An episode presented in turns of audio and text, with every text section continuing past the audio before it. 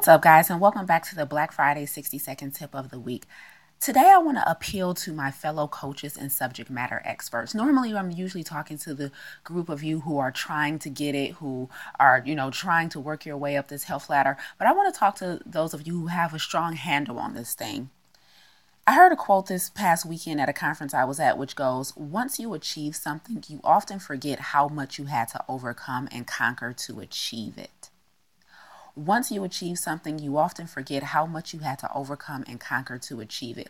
So those of you who find yourselves tasked with the responsibility of helping others come behind you, of helping to build them up to get to where you are, remember how much you had to overcome, whether it was self-doubt, belief systems, people, money, obstacles to get where you are. And remember that they're on that same journey and that same path, and it's not easy.